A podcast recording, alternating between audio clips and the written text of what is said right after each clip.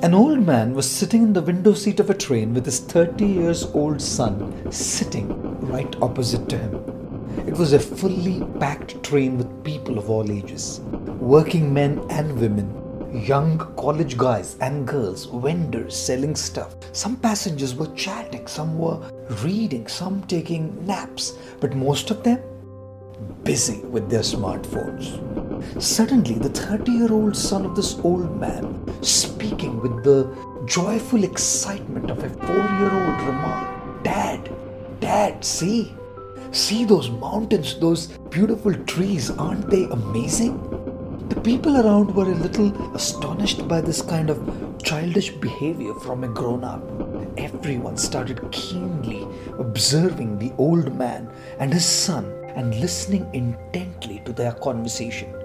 People in the coach started gossiping. Some said, looks like he's a psychiatric patient, yet others said he just seems to be mad. And then suddenly, it started raining. As raindrops fell on the passengers through the open window, the 30 year old, filled with happiness, remarked loudly, Dad, this is so stunning. Look at the shimmering raindrops. They look like tiny diamonds. One of the passengers was visibly irritated and yelled at the old man, saying, Please control your son. He's causing so much disturbance. Why don't you just take him to a mental asylum so that he doesn't trouble people like this? With tears in his eyes, the old man replied, I'm very sorry about all this. We are on our way back from the hospital.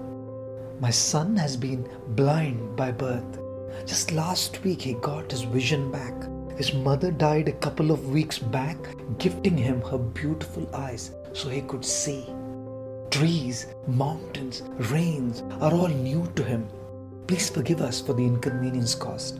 Not only did everyone in the coach feel remorse that they had judged the father and the son without having understood the real situation, but they also felt grateful that their bodies were functioning without any problems.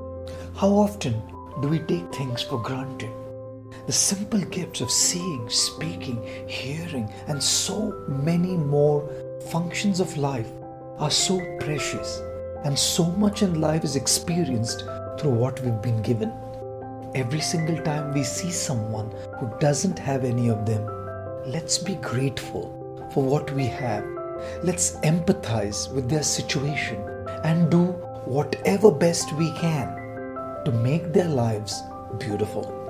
And yes, please, please do not jump to conclusions and label anyone or anything before you know the complete story.